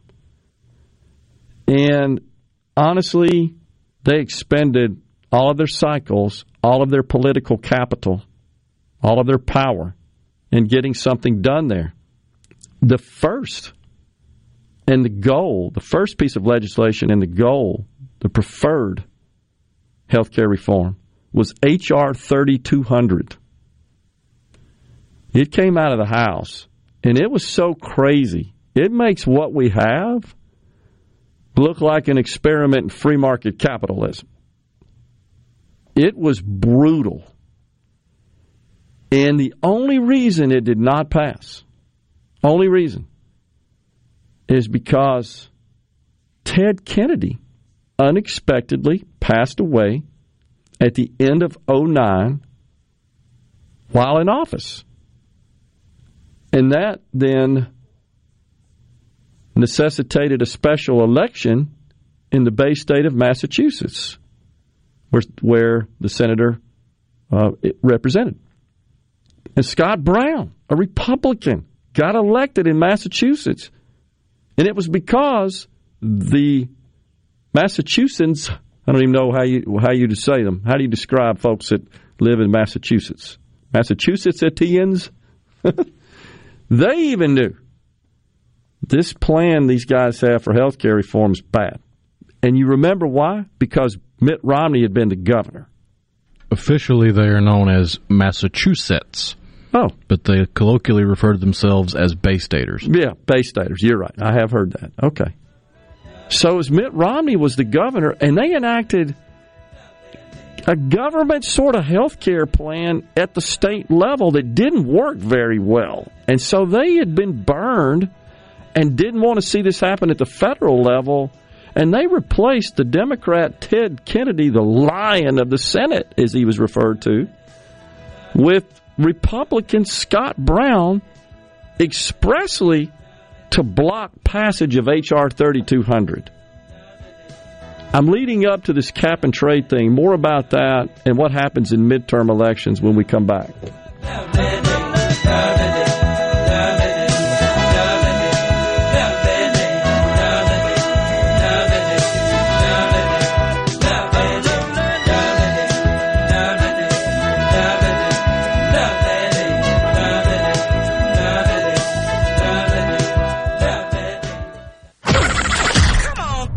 Middays with Gerard Gibert All right, we are back. on Super Talk, Mississippi.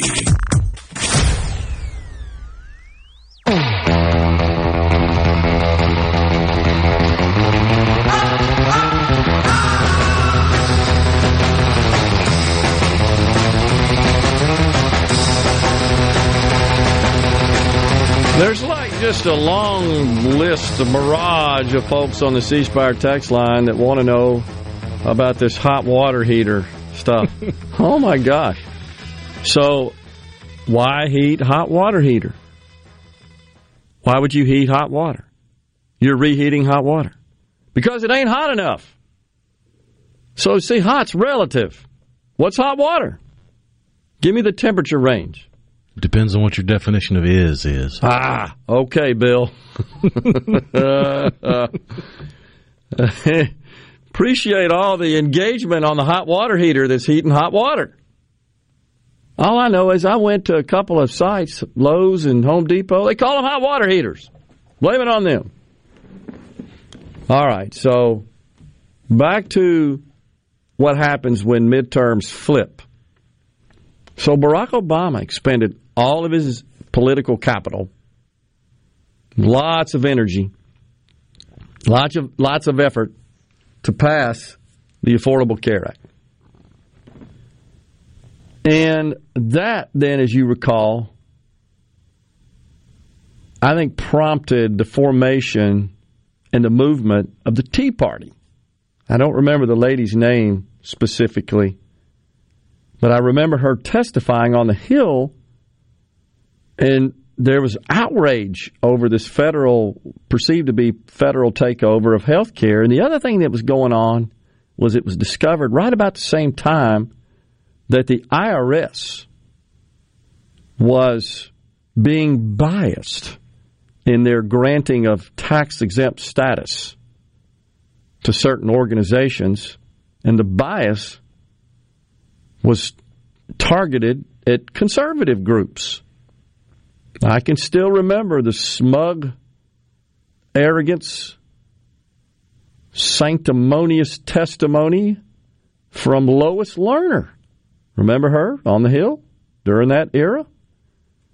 And this lady whose name escapes me, Rhino, the Tea Party representative, said, You're out I remember saying you're you're out of your swim lane here. And was decrying the IRS's partiality. Should not be. Anyhow, the rise of the Tea Party really got cranked up across the country then. That swept Republicans into office in the 2010 midterms, flipping the House. I think 66, as I recall, House seats flipped. 66. Barack Obama subsequently described it as a quote shellacking. And it put the rest of the agenda on ice. Well, what was his agenda? Cap and trade? He just uh, he just uh, was talking about that in that video clip we played for you, where electricity rates must necessarily skyrocket under my cap and trade plan with that flat Chicago Midwestern accent. And the other thing was card check. Not something you hear a lot of around here because we're not a highly unionized uh, labor state. But what card check would have done, and there was a bill set and ready to go. The Employee Free Choice Act, which is anything but employee free choice. It's kind of like the Inflation Reduction Act that does not reduce inflation. And what it what it would uh, institute is a rule where if 50% of employees at an employer sign a card supporting a union, 50%, the, Na- the National Labor Relation Board, Board gets involved, as they do anytime unions are considered by employers or employees working for the employer, they would get involved, and a secret ballot election is bypassed. And employees would have to vote in open. Yes or no? I want to be in the union. Well, you can imagine the repercussions of that if you opposed it and you were bullied, as you can imagine as well. So this deal got put on ice. Had they not expended all of their energy and time in ramming through Obamacare, cap and trade and card check were the two next priorities for Obama. Fast forward to today. They had to reduce, they being Biden and the Democrats, they had to dramatically dilute the Build Back Better plan. And what we got was Build Back Better Light in the Inflation Reduction Act. But make no mistake, if Democrats retain control of the House and it's even even remains even 50-50 in the Senate with the tie-breaking uh, vote coming from the vice president, we might get the bill back better.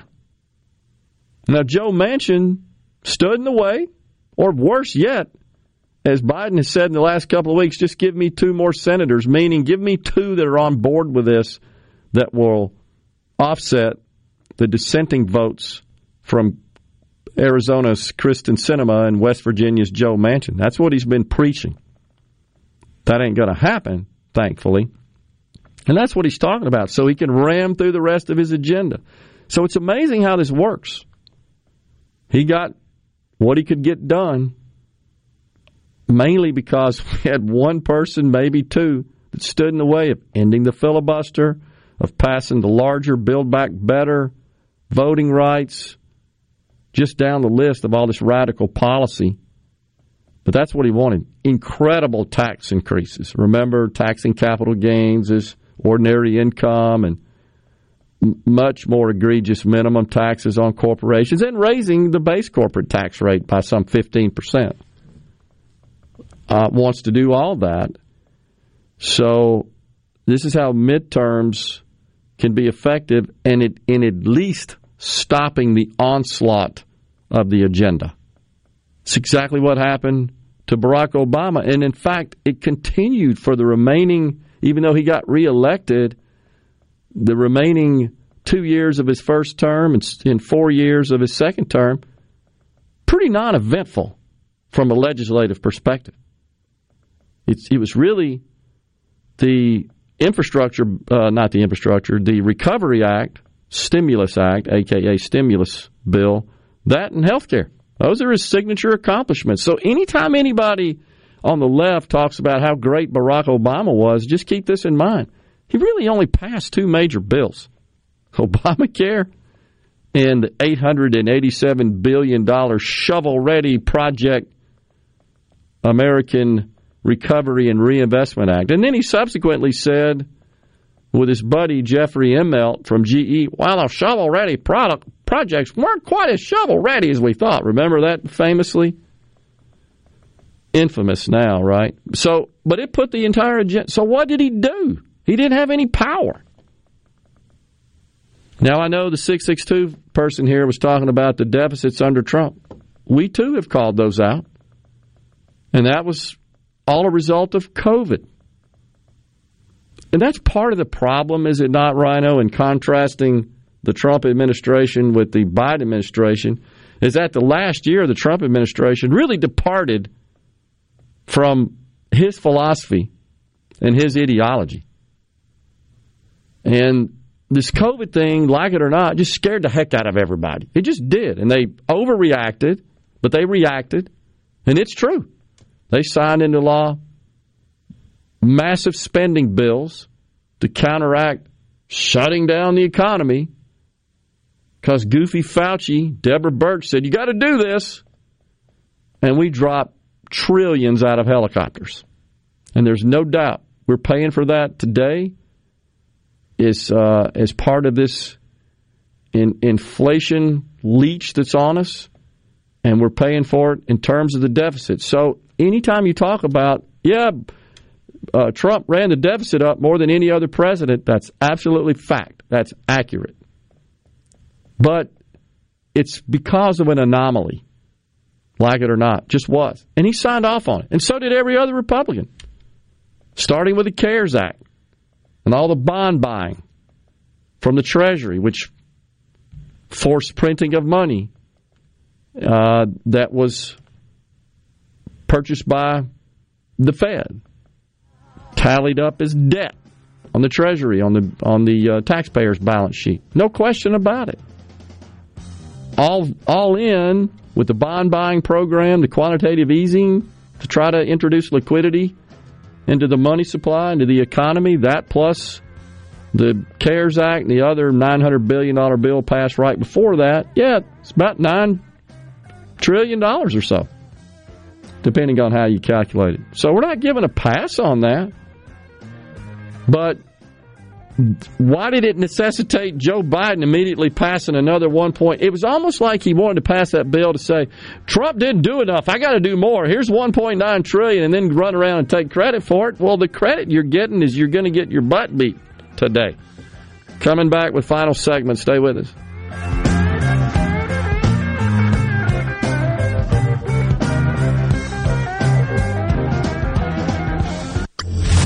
You're listening to Middays with Gerard here on Super Talk, Mississippi.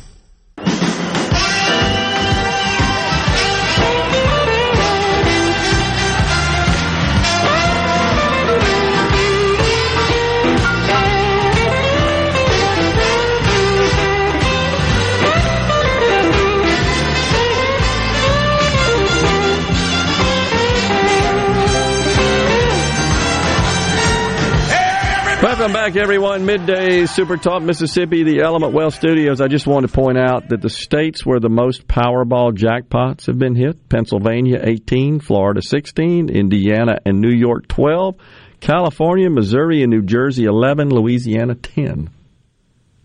So it's not always California. It's not tilted towards California, but it is a lot. So there was uh, a statement made on the C Spire text line here, if I can uh, find it, Rhino, about the Medicare versus Medicaid and uh, how the money was reallocated. I'm looking for it. I'm sorry, I scrolled past it. Do you see it, Rhino? Hmm. I'm looking. But anyhow. Yeah, from the 601, Obamacare cut Medicare. Those cuts funded Medicaid expansion. Mississippi took the medication, but are, are cuts, but not the Medicaid expansion? Yeah, that's not true. Uh, first, Medicare is a federal program. The state has no involvement in the Medicare program. The Medicaid program is jointly funded by the state and the federal government. But uh, it is true that Obamacare did cut the reimbursement to providers. But there's a little twist to that math there that was uh, completely misrepresentative. Here's an exchange between, at the time, I think it was Illinois Representative Shimkus, and he's questioning at the time Secretary of Health and Human Services Kathleen Sebelius, the former governor of Kansas. Here you go. So there is a there is an issue here on the budget because your own actuary has said you can't double count. You can't count 500 they're they're attacking Medicare on the CR when their bill, your law, cut 500 billion dollars in Medicare. Then you're also using the same 500 billion dollars to what? Say you're funding health care. Your own actuary says you can't do both. So my simple question, I have 20 se- 26 seconds left. What's the 500 billion dollar cuts for? Preserving Medicare or funding health care law? Which is it? So the Affordable Care Act is 12 years to the Medicare Trust Fund, according to every actuary, and the $500 billion represents a slowdown in the growth rate of Medicare over 10 years from what was projected at 8% to a oh, growth so rate is it of Medicare? Is it using it to save Medicare, or are you using it to fund health care reform? Which one? both. The gentleman. So you're double counting. I yield back my time. Right. So you're double counting. And you, and you, you're watching it, Rhino. She knows she's caught, right? You can tell. You can see her, her body English there. She doesn't want to answer the question. She doesn't want to say both, but she knows it's true because the actuary had just been on and said that. I'm talking about the Medicare actuary said, yeah. So there's no doubt that was part of the um, p- part of the uh, the plan there. But it honestly didn't work out that way. So it wasn't, and that's what she's trying to say. Oh yeah, we're cutting Medicare here so you can have more money to spend on Obamacare subsidies, not uh, which are private insurance subsidies, not Medicaid, which is a combined publicly operated program, of course, of insurance shared by the the um, states and the federal government. So we're not giving a pass on the spending. I'm not that occurred the last year, though. I got to tell you, talking about the last year of Trump's administration, 2020. But you remember, Rhino, I mean, the doom and gloom being predicted, and let's be honest, a lot of people did die. A lot of people did get sick. It did, for a while, overwhelm many of the nation's healthcare institutions. But I think it was excessive, and I think it was unnecessary. We did it here in this state. Who could forget? Couldn't play baseball, right? No youth sports. Remember that? The, by governor's orders. Restaurants closed down. Everybody's saying, well, the only place I can go is Walmart. The big grocers. That was it. Folks complaining, who could forget? Because they couldn't get their hair cut. I know members of the legislature that literally said to me in private, the most calls I'm getting are for constituents that can't get their hair cut. You remember that? No barbers. Now I'm not sure. No church. I know in my church we were Zooming church for a while, online, virtual. Then we went back and it was every other pew. Social distancing. Now I'm not sure, right? We've learned a lot. We've evolved. But nonetheless, out of panic, I think we rushed to create some programs that, in retrospect, needed to have more safeguards in them, such as the PPP program and the unemployment benefit in, uh, enhancements. We spent a whole bunch of money, and that ran up to debt. Money we didn't have. We had ships sitting out on the seas trying to do something with the oil. It was negative. now it's 91 bucks. Folks, get out and vote. Thank you so much for joining us today. We'll be down at the Westin for the Innovate Mississippi Accelerate in Technology Conference, and we'll be reporting on the election results. And don't forget, we'll have a live coverage 6 p.m. tonight. Stay safe. God bless.